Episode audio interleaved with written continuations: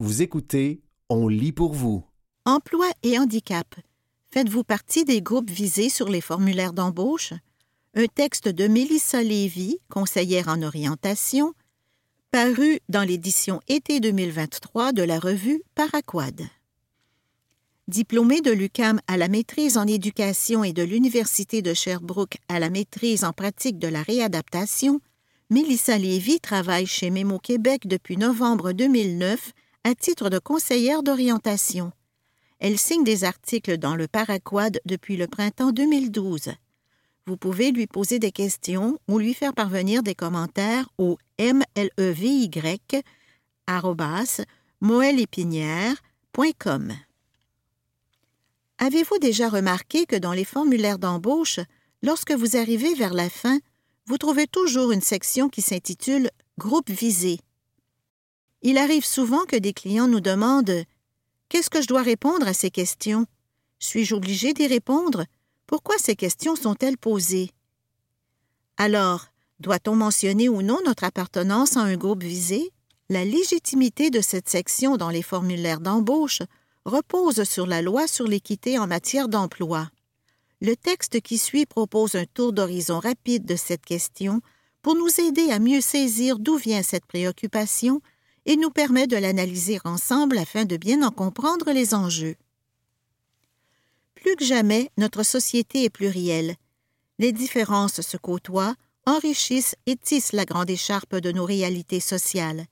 Par contre, pour plusieurs raisons, et bien qu'elle puisse être source d'apprentissage, la différence divise, exclut et marginalise parfois certains individus.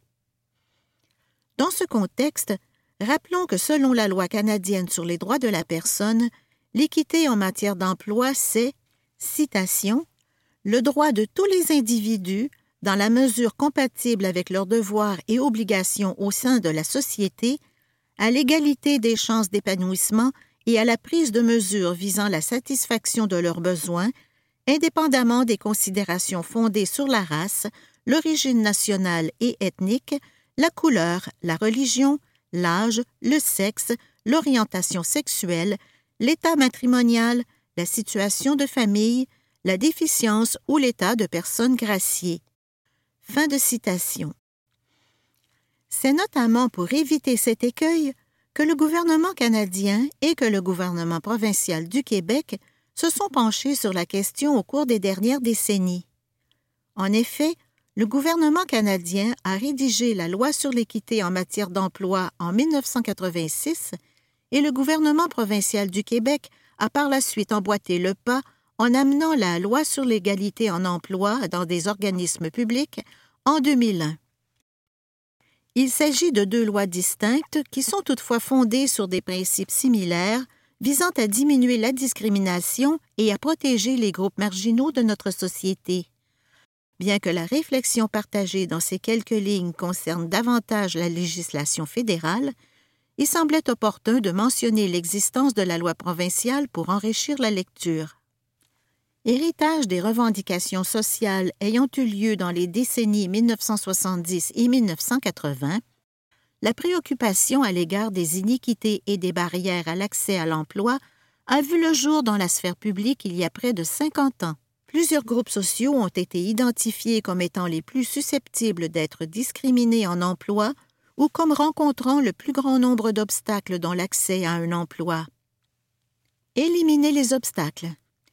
Les obstacles à l'emploi peuvent prendre différentes formes, comme des préjugés, le manque d'accessibilité des milieux de travail, l'absence de mesures d'adaptation des postes, le manque de sensibilisation des employeurs et le manque d'exemples sur la manière dont les personnes en situation de handicap peuvent contribuer au bon fonctionnement des entreprises. En 1986, le gouvernement canadien a adopté la loi sur l'équité en matière d'emploi loi qui a été révisée en 1995 pour toucher la fonction publique fédérale et renforcer les obligations imposées aux employeurs. Cette loi est mise à jour ponctuellement afin de toujours refléter la réalité du temps présent. Elle vise à éviter la discrimination et à promouvoir l'égalité en emploi des femmes, des autochtones, des personnes handicapées et des personnes qui font partie des minorités visibles. Les programmes d'accès à l'égalité dans les entreprises proviennent des suites de cette loi. Les groupes de personnes LGBTQ2S, et de personnes immigrantes ne font pas officiellement partie des groupes visés par la loi sur le plan juridique, mais ils sont reconnus par certains programmes et initiatives en matière de diversité et d'inclusion dans les organisations. Les personnes en situation de handicap sont cependant plus susceptibles d'être sans emploi ou sous-employées et elles sont confrontées à d'importants obstacles à l'emploi. Elles ont le taux d'emploi le plus faible parmi les groupes sous-représentés. Cette loi s'applique aux employeurs du secteur privé relevant de la compétence fédérale, aux sociétés d'État ainsi qu'aux organismes fédéraux qui comptent 100 employés ou plus. C'est la Commission canadienne des droits de la personne qui se charge de faire respecter cette loi auprès des organisations. Les employeurs qui ne la respectent pas et ne mettent pas en application leur plan d'équité en matière d'emploi sont sanctionnés. La Commission peut également poursuivre les employeurs qui ne se conforment pas à la loi en renvoyant leur cas au tribunal de l'équité en matière d'emploi. Chaque employeur qui est régi par la loi sur l'équité en matière d'emploi doit dresser un portrait de l'ensemble de ses employés afin de déterminer la représentativité ou la non-représentativité des groupes visés au sein de ses effectifs. Selon les résultats du portrait de leurs employés, les employeurs doivent préparer un plan d'équité en matière d'emploi dans lequel les politiques et les pratiques à mettre en place sont précisées et ils doivent faire tous les efforts raisonnables pour mettre leur plan à exécution. Le mythe du favoritisme. Ceci dit, tout comme moi, vous avez peut-être déjà entendu que les personnes des groupes visés avaient des avantages ou faisaient l'objet de faveurs dans l'obtention d'un emploi en raison de cette loi. Il s'agit d'une fausse croyance. La loi sur l'équité en matière d'emploi et les programmes d'accès à l'égalité ne favorisent pas l'embauche d'une personne seulement à cause de son appartenance à l'un des groupes visés.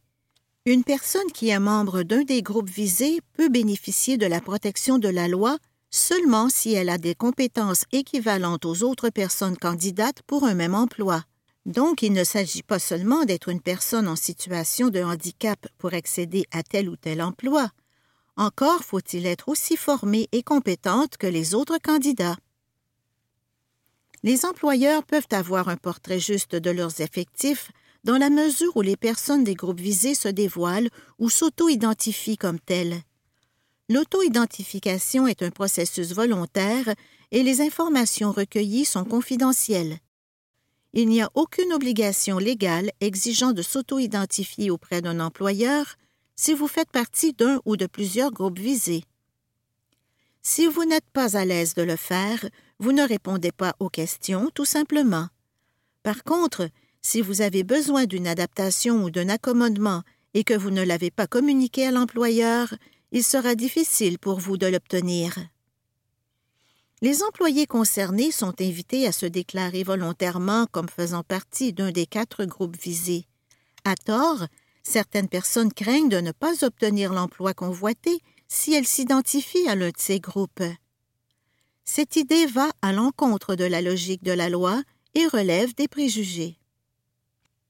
Notre société a grand besoin d'honorer la diversité qui l'habite, et il en va de même pour les employeurs. Rappelons-nous que l'accès au marché du travail pour une personne qui possède des compétences est un droit. De plus, si nous souhaitons construire des services publics qui s'arriment avec les besoins réels de la population et des institutions afin d'y répondre de façon appropriée, ceux qui les conçoivent doivent représenter l'ensemble des citoyens. C'était Emploi et handicap. Faites-vous partie des groupes visés sur les formulaires d'embauche? Un texte de Mélissa Lévy, conseillère en orientation, paru dans l'édition été 2023 de la revue Paraquad.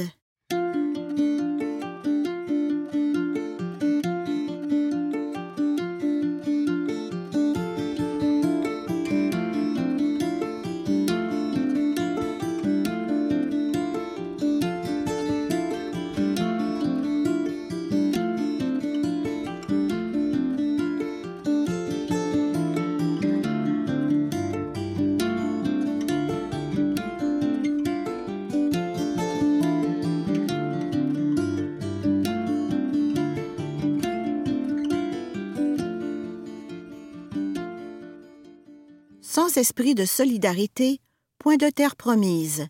Un texte de Marie-Blanche Rémillard avec la collaboration de Christian Séguin, paru dans l'édition été 2023 de la revue Paraquad. Lorsque je me prépare à écrire sur des sujets sensibles et profonds, j'écoute de la musique propice à ma concentration, ma réflexion. En ce moment, je suis plongée dans la pièce Sur la nature de la lumière du jour de Max Richter. Je baignerai ensuite dans Le bonheur ne peut attendre d'Olafur Arnald. Au moment où j'écris ces lignes, en mai, la nature m'accompagne aussi de belle façon. Il fait très beau et le vent agite sans ménagement les jeunes feuilles de notre érable. Je peux me lancer sur une terre sise entre confiance et vulnérabilité. Je l'avoue d'emblée, je suis mal à l'aise de dire que je n'ai encore jamais eu l'occasion de vraiment connaître aucune personne issue d'une Première Nation. J'en ai frôlé de plus ou moins près, mais rien n'est encore advenu de ce potentiel de rapprochement que j'aimerais bien voir aboutir éventuellement, car j'aime le rapport avec l'autre, apprendre à connaître autrui et, par conséquent, ouvrir mes horizons sur de nouvelles réalités afin de mieux les comprendre. Apprendre de l'autre nous permet de mieux faire la part des choses lorsque vient une occasion de discuter de sa réalité. D'ailleurs, lorsqu'une conversation prend le chemin de la généralisation abusive ou du racisme affirmé, j'aime bien remettre les pendules à l'heure en partageant mon expérience pour m'inscrire en faux contre les clichés trop souvent véhiculés sans fondement ou du moins sans nuance. J'ai ainsi pris la défense par souci d'inclusion et en mettant de l'avant mes fréquentations ou mes connaissances parfois modestes, des personnes d'orientation sexuelle minoritaire, des immigrants, des personnes à la peau noire, des assistés sociaux et même des autochtones. Parlant des autochtones, à la fois par curiosité et intérêt, j'ai suivi au fil des ans les publications et les nouvelles concernant leurs enjeux particuliers. J'ai aussi exploré leur art écouté leur musique et me suis exposé à leur voix et leur vision du monde. Je suis toutefois toujours resté à une certaine distance, avec une attitude bienveillante, mais désincarnée. Pourtant, j'aimerais bien ouvrir plus grande cette porte et avoir l'occasion de connaître, par exemple, des gens de la communauté Wendat du site traditionnel Huron, au Noix-Chétéqué, communément appelé le village Huron ou de la communauté Cri des Sipites près des Escoumins. Il va sans dire que connaître une ou quelques personnes autochtones ne va pas me révéler toutes les nuances de leur identité ou de leur histoire. Pas plus que connaître une ou quelques personnes en situation de handicap ne peut être considéré comme une représentation absolue de cette population.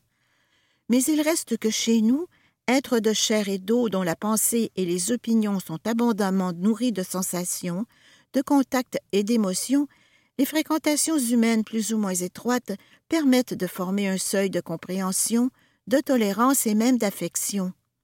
À condition, bien sûr, de ne pas s'encastrer dans les clichés qui font systématiquement dérailler les choses. L'autre côté de la médaille. En termes de tolérance et de compréhension, j'ai été sensibilisée à un jeune âge aux dérives en ces matières. Mes parents, animés de velléités agricoles, avaient quitté la ville pour s'installer dans une petite campagne près du lac des Deux-Montagnes, entre Oka et Mirabel. Nous ne parlions pas le même français que nos amis, mes parents ne s'habillaient pas comme tout le monde non plus, et, différence suprême, les intérêts paysans de mes parents les portaient vers les chèvres, les oies et les moutons plutôt que vers les vaches laitières. Ainsi, sans être autochtone ni immigrante, j'ai connu assez tôt ce que c'était d'être jugée rapidement et traitée comme une étrangère. Cette situation s'est révélée cependant temporaire, mais elle précédait de vingt ans mon autre expérience d'étrangeté, soit celle de me retrouver en fauteuil roulant et d'être regardée de nouveau comme une part, avec indifférence, pitié ou bienveillance selon les gens, mais toutefois rarement avec hostilité. Involontairement, je m'étais donc préparé à considérer les plus ou moins exclus de la société comme possiblement d'autres moi-même. En ce qui concerne ma connaissance des peuples autochtones, elle s'est amorcée avec la série américaine Brave Eagle, diffusée en français sous le nom d'Aigle Noir à Radio-Canada en 1955. Wikipédia précise que cette série, la première affaire d'un autochtone son protagoniste, était axée sur un jeune chef de tribu Cheyenne qui, citation, fatigué de combattre, tente de faire la paix avec les hommes blancs. Fin de citation. Le personnage était joué par un acteur blanc, ce dont la petite fille que j'étais ne s'apercevait nullement. Je trouvais Aigle Noir extrêmement séduisant et courageux, et je ressentais comme des affronts personnels les moqueries, l'hostilité et le mépris dont il faisait l'objet de la part des très nombreux personnages blancs. Aigle Noir est resté longtemps le héros des histoires que je me racontais le soir. À Oka, où nous allions à l'occasion, il m'arrivait de remarquer quelques hommes mohawks, courts, bien tassés, avec de beaux visages, mais avec une expression fermée. Comme ils ne parlaient pas français, ils n'étaient aucunement intégrés à la communauté blanche. Mon père disait qu'à la suite de la guerre de la conquête, les Iroquois, alliés des Britanniques, avaient été pris en charge par des communautés protestantes anglophones et que ceci expliquait cela. Ils avaient leur propre école, leur propre église et leur propre terrain de jeu. Je déduisais aussi, de par l'état de leur maison, qu'ils étaient pauvres, ce qui était aussi notre cas. Par la suite, j'ai emmagasiné le contenu de l'histoire sainte et de l'histoire du Canada concernant les nations autochtones. J'ai imputé les actes dits répréhensibles, tels que ceux subis par les saints martyrs canadiens, aux méchants Iroquois, et j'ai reporté sur les Hurons, les Algonquins et les Montagnais mon préjugé favorable datant de ma relation avec Aigle Noir, ce précieux compagnon de mon enfance.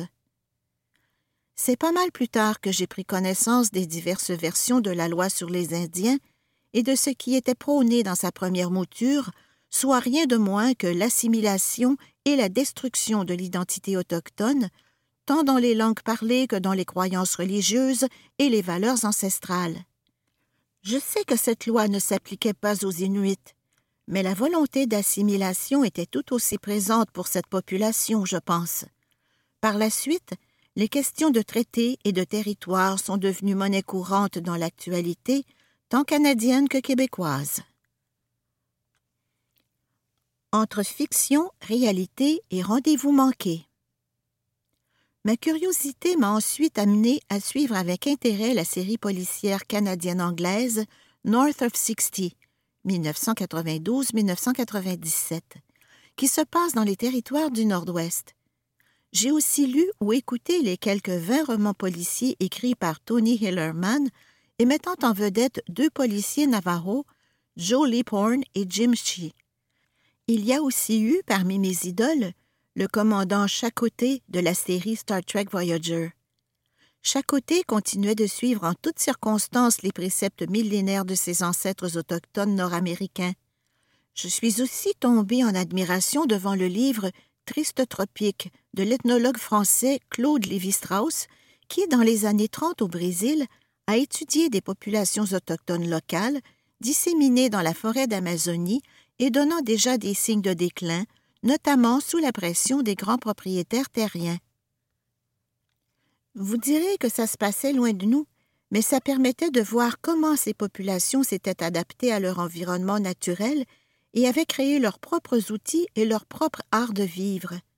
Je pensais alors à la façon de vivre des premiers habitants de notre coin d'Amérique avant qu'on débarque et qu'on leur complique considérablement la vie. Mais il semble que tous les premiers peuples de la Terre ont tôt ou tard aussi vu débarquer des conquérants et des colons plus mécanisés et mieux armés qu'eux.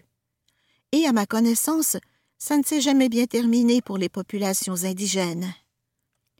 Plus j'y pense, et plus je constate que je suis souvent passé bien proche de m'immerger dans mon intérêt pour l'autochtonie, sans toutefois jamais y parvenir. Par réserve non fondée, par crainte de ne pas savoir bien aborder l'autre, du fait d'une certaine culpabilité quant au devoir de mémoire envers ce qu'ont fait nos ancêtres plus ou moins lointains, à cause d'une tendance trop souvent répandue à perdre de vue les caractéristiques et les besoins de groupes minoritaires, comme nous, les personnes en situation de handicap, l'avons vécu pendant la pandémie? Je ne sais pas. Je me questionne, tout en continuant de triper sur les paysages mélodiques d'Elissa Isaac, de Claude Mackenzie ou de Buffy Sainte-Marie. En 2002, à la suite de la signature de la paix des Braves, j'ai eu la formidable occasion de me rendre dans trois communautés cries de la baie James, Misticini, Nemaska et Ougé-Bougoumou. Il s'agissait de rencontrer sur place les promoteurs d'un projet de construction d'un centre de jour pour les personnes handicapées et pour les aînés en perte d'autonomie.